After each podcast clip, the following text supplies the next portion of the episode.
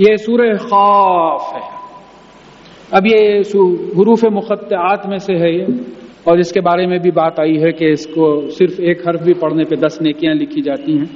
और इस सूरत के शान नजूल में बात आई है कि रसूलुल्लाह सल्लल्लाहु अलैहि वसल्लम अक्सर इसको ईद की नमाज़ में और जुमा के जुमा के खुतबे में पढ़ा कर यह इसकी अहमियत है। बिस्मिल्लाहमान रहीम अल्लाह के नाम के साथ जो फ़ायदा पहुँचाने वाला है, तरस खाकर। खौफ वल कुरान मजीद। अब ये वाव जो है, ये खसमिया वाव है। अब जब खसम खाते आप तो खसम खाने का मतलब यह है कि गवाह। वल असर कसम है जमाने की।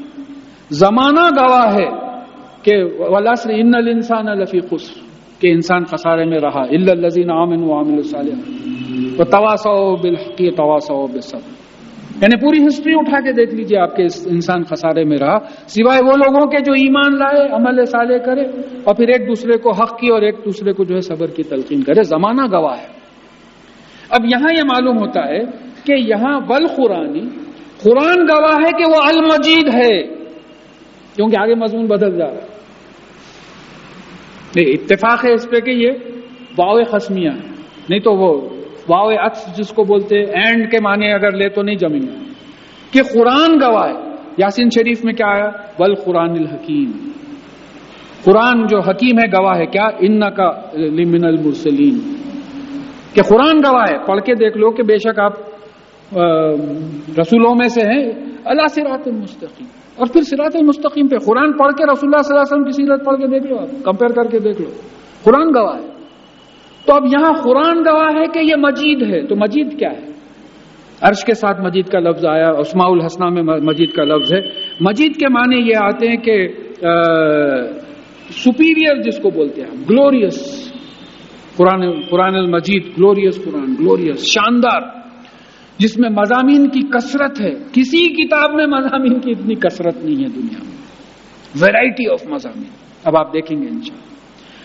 तो ये कुरान गवाह है जो ग्लोरियस है जो शानदार है मजामीन की जिसमें कसरत है।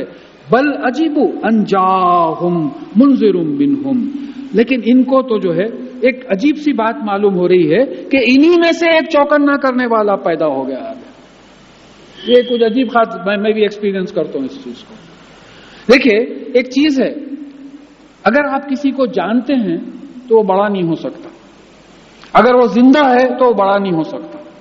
बड़ा होने के वास्ते ऐसी जात होना जो बाहर से आई है और मर गई। मुर्दा है। पुराने उलमा के जो है काफ़ी उससे वो होता है। लेकिन यही का जैसा हज़रत बंबई से आलिम साहब आए हैं क्यों हैदराबाद में आलिमा नहीं है।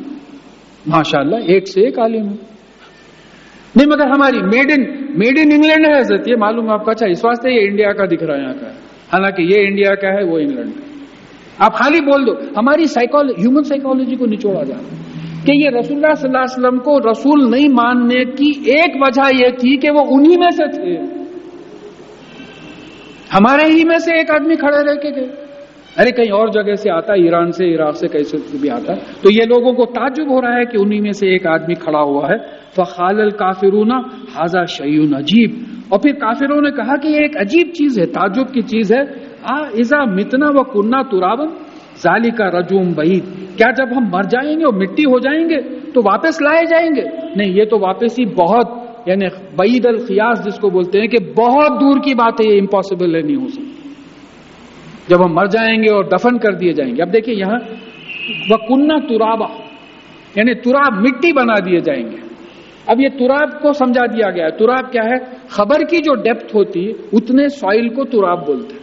दो जगह समझाया गया कि बेटी हुई तो वो पूछ, सोचता है जो काफिर होता है कि इसको ज़िंदा रखूँ या तुराब में दफन कर दूँ, धसा दूँ। तो तुराब को यहाँ डिफाइन कर दिया कि टॉप सॉइल होता है। कि ये लोग ये बोल रहे हैं कि भाई हम मरेंगे, उसके बाद में जब मिट्टी बन जाएँगे तो फिर उस वक्त हमको जो है उठाया जाएगा। खद अलिमना मा तन खुशुल अर्जु मिन हम बेशक हम जानते हैं, जो कुछ ज़मीन इनमें से कमी करती है, ज़मीन जो एब्जॉर्ब कर देती है। आप दफन करके चले गए। वो कफन भी गया, बॉडी भी गई, थोड़े बहुत हड्डियाँ रह गए, वो हड्डियाँ भी गल सड़ के। तो ज़मीन में जो फिर बारिश हुई, बस को दफन करके आते ही बारिश होती। अब लोग बोलते हैं, अल्लाह, उनका क्या हाल हो रहा है? क्या हाल होता है? ज़िंदगी नहीं है तो हाल होने का क्या है? वो कैफियत ही अलग है वो। तो अब उसके बाद में जब बोसीदिया हो गए तो वो पानी पड़ के, वो पानी के साथ वो बॉडी में 67 परसेंट पानी रहता। वो 67 परसेंट पानी मिल गया इधर उधर जो इनऑर्गेनिक एलिमेंट्स हैं, वो एलिमेंट्स चले गए ऑर्गेनिक कंपाउंड जो है डिकम्पोज हो गए, कुछ हड्डियाँ बच गए तो अब ये बोल रहे हैं कि हम जानते हैं ज़मीन में से क्या क्या कम होता है, वह ईंधन किताबुल हफीज। और हमारे पास एक ऐसा रिकॉर्ड है, ऐसी किताब है, जो हर चीज़ को महफूज करके रखी है, जो मॉनिटर करती है कि कौन सी चीज़ कहाँ है। अब देखिए, इसकी मैं बार बार मिसाल दे रहा हूँ, फिर मिसाल दे रहा हूँ। अल्लाह करे के बात समझ में आ जाए। कि एक एक्सपेरिमेंट हम करें कि भाई यहाँ एक मेज रखें। मेज के ऊपर एक गिलास में पानी, एक प्याले में दूध और एक कटोरे में सालन। वीडियो कैमरा ऑन करे और ये मेज को ज़ोर से धक्का मारे तो वो तीनों चीज़ें गिर के फुट के चूरा चूरा होते, सालन, पानी, दूध आपस में मिलके वहाँ तक चले गए। अब आप कैमरा को रिवाइंड करिए। जब आप कैमरा को रिवाइंड करेंगे तो ग्लास का शीशा ग्लास में आएगा, प्याली के टुकड़े प्याली में आएँगे, वो कटोरे के टुकड़े कटोरे में आएँगे। ग्लास में पानी आएगा, प्याली में दूध आएगा और कटोरे में सालन आएगा, मिक्स भी नहीं होगा। ये टू डायमेंशन में जब हम डिमॉन्स्ट्रेट कर सकते हैं तो क्या हमारा खालिक थ्री डायमेंशन में नहीं बता सकता खबरों से उठा के हमको?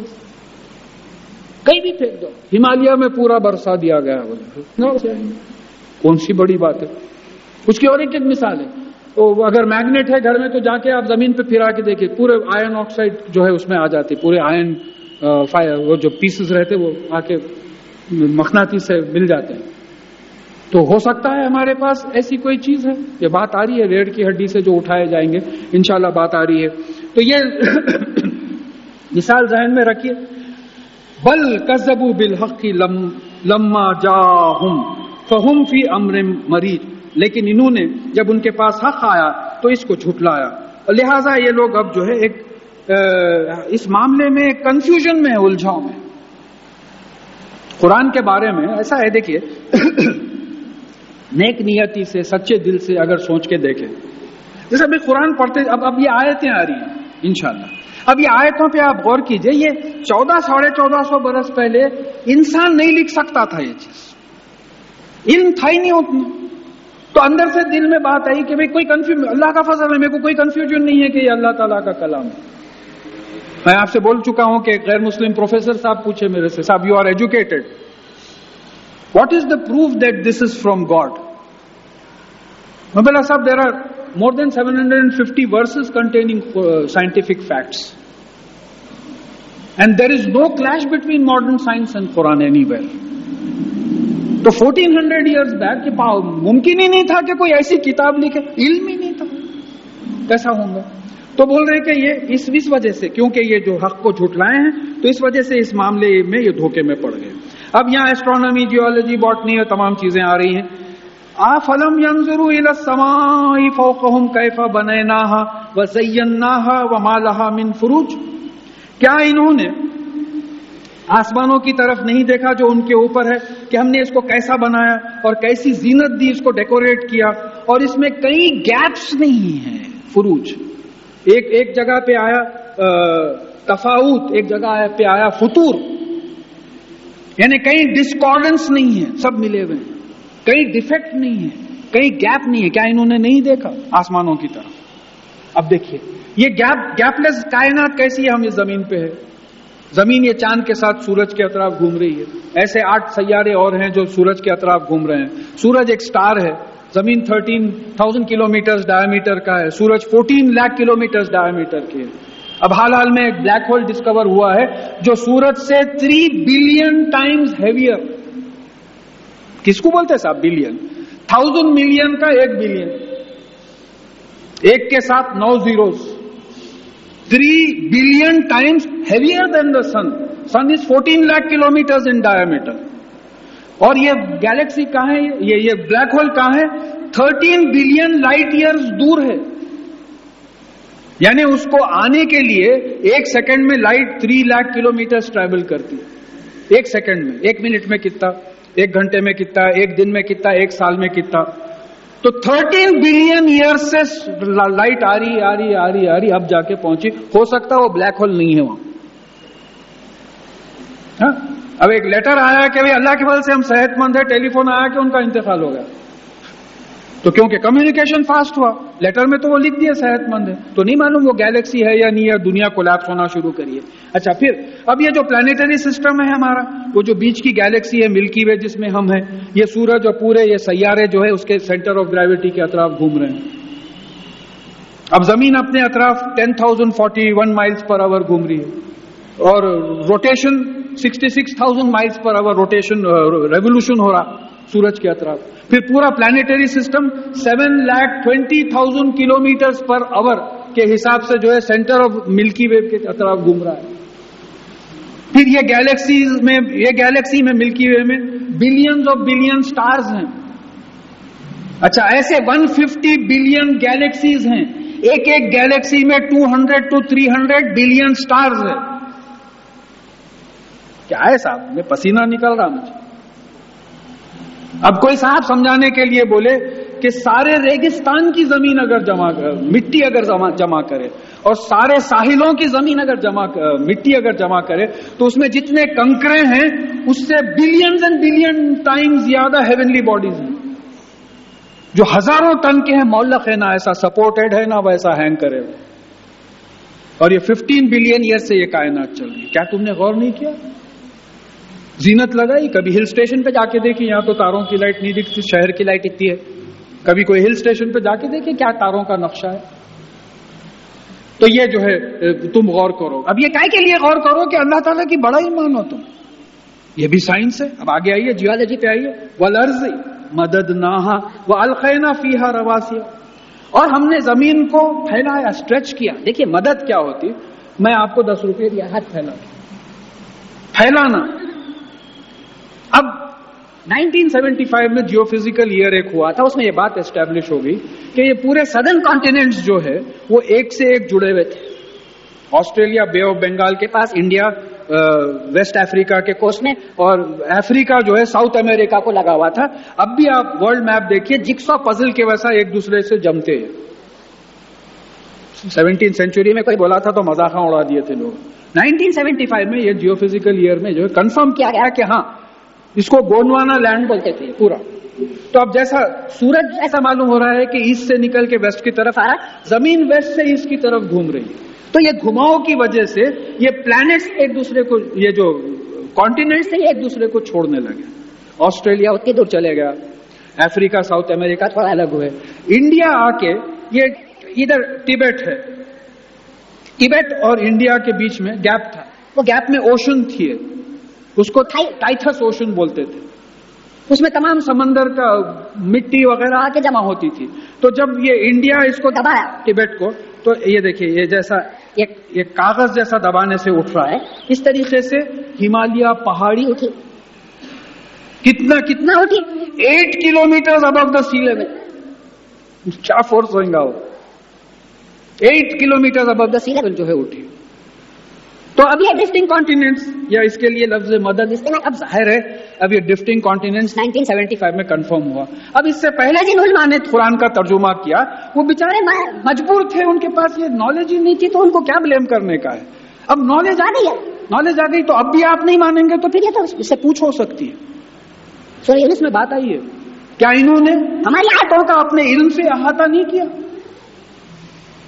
ये कज्जाब से पूछा जाएगा क्या तुमने अपने इल्म से हमारी आयतों का अहाता नहीं किया? Did you not try to understand the Quran in the background of the knowledge which we had given you तो ये फैलाया। अच्छा फिर उसके बाद? में बोला रवासिया जबल भी बोल सकते थे बारह तेरह अल्फाज हैं पहाड़ों के लिए मुझे याद नहीं जबल भी बोल सकते रवासिया क्यों बोले?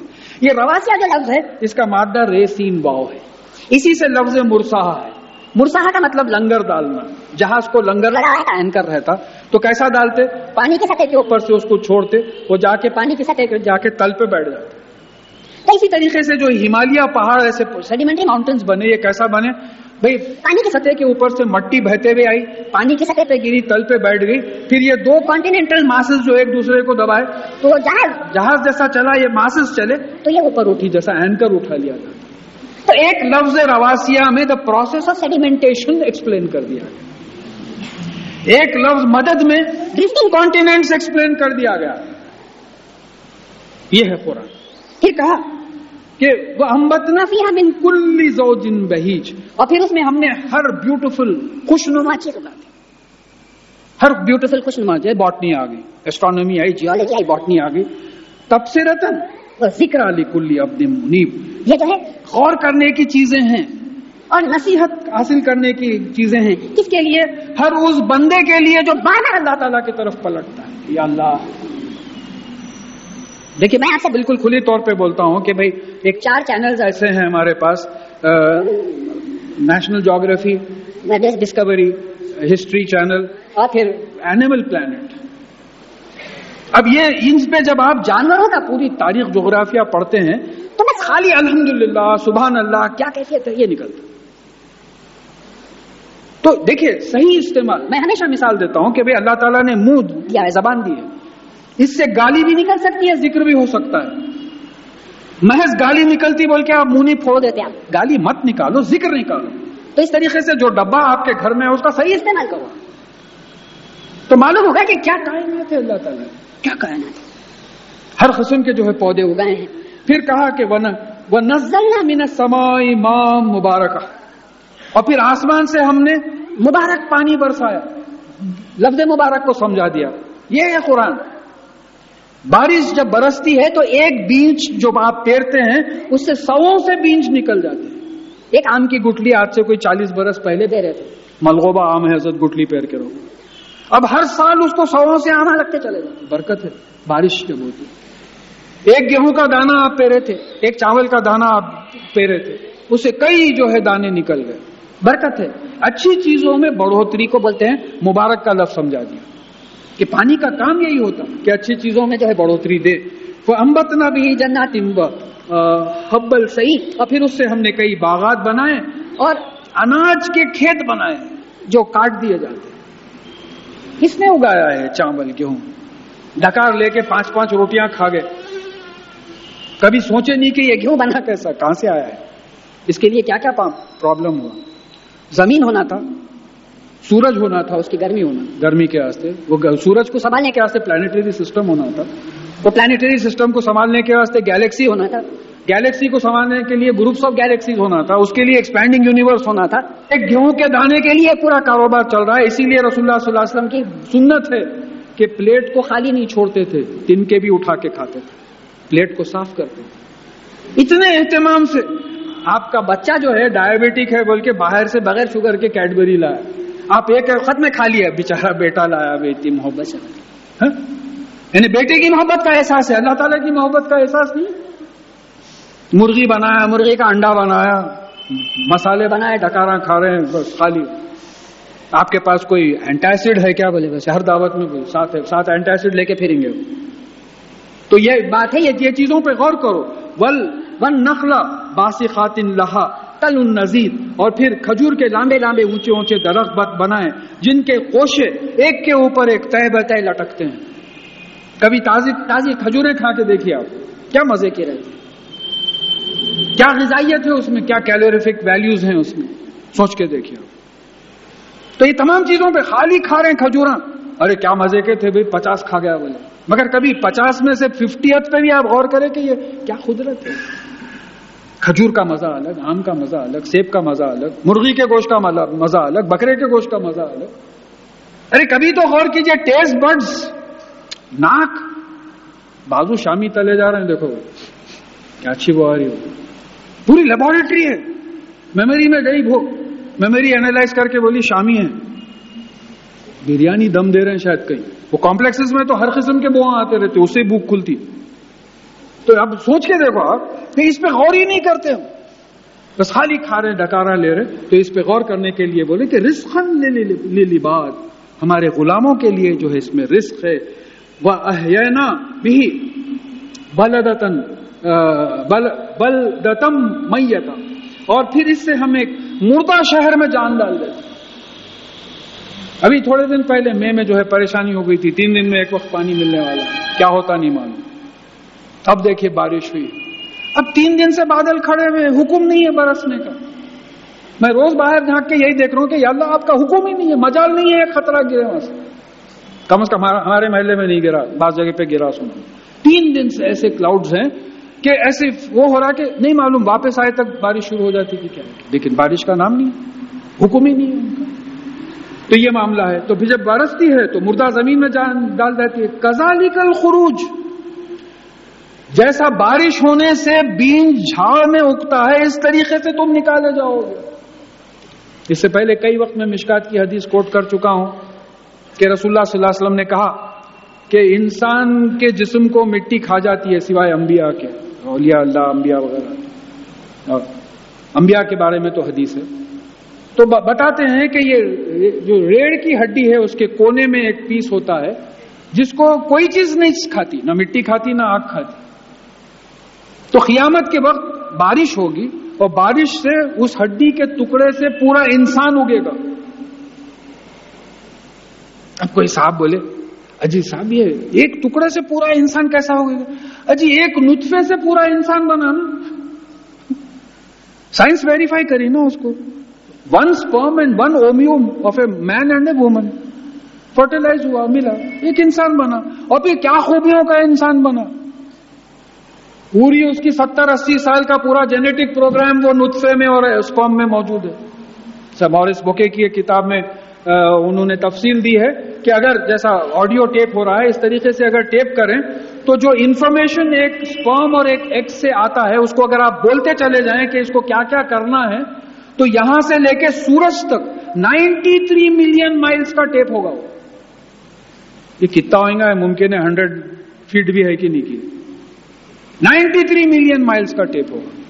और बोले, अगर कोई लिखते चले गए तो इंसाइक्लोपीडिया ब्रिटानिया के उतने जो मोटी किताबें हैं एक एक पेज पे पाँच पाँच सौ वर्ड्स और एक एक बुक में, समझो एक एक पेज में हज़ार वर्ड्स और एक एक बुक में पाँच पाँच सौ पेजेस के कोई चालीस वॉल्यूम्स हुए तो मालूम होगा कि ये नुत्फे और स्पर्म में क्या क्या इंफॉर्मेशन है। तो वो अल्लाह हमको ये रेड की हड्डी से पैदा नहीं कर सकता। तो ये पूरा इसलिए समझना है कि ये खुदरत है अल्लाह ताला की। कि हमको ऐसा निकाला जाएगा, फिर हिसाब किताब होगा, फिर जो है जन्नत दोजख को भेजा जाएगा। कजबत खबल हम कौम नूहिन वह असाबुर रस व समूद। इससे पहले नू सलाम की कौम ने झुटलाया और ये रस जो है, ये बौली वाले थे, इनके पैगंबर का नाम कहीं तफासिर में नहीं आया, कोई हदीस से भी साबित नहीं है।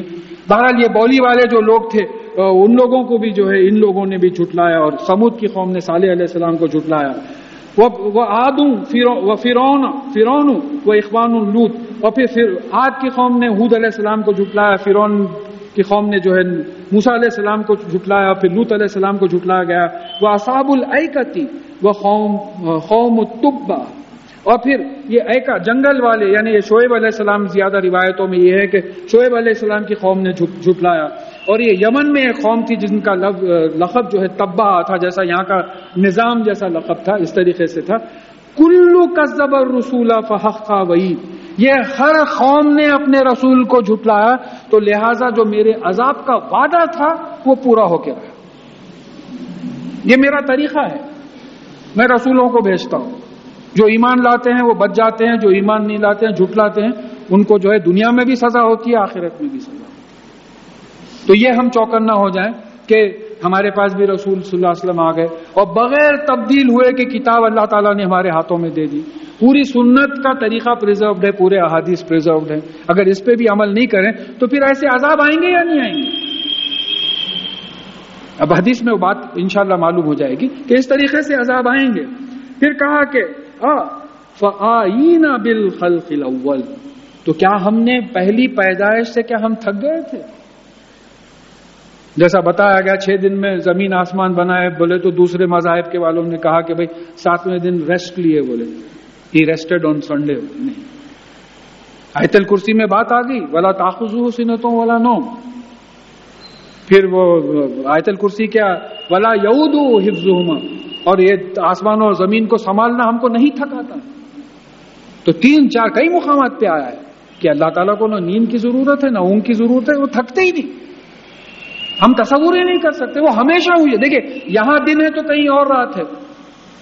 यहाँ दुआएँ मांग रहे हैं, बाज लोग सो रहे हैं। फिर यहाँ जब रात आएगी तो कहीं दिन होगा, वहाँ जो है, हर एक को सुन रहे हैं अल्लाह ताला। सारे कॉन्टिनेंट्स में, सारी जंगल में, हर जगह।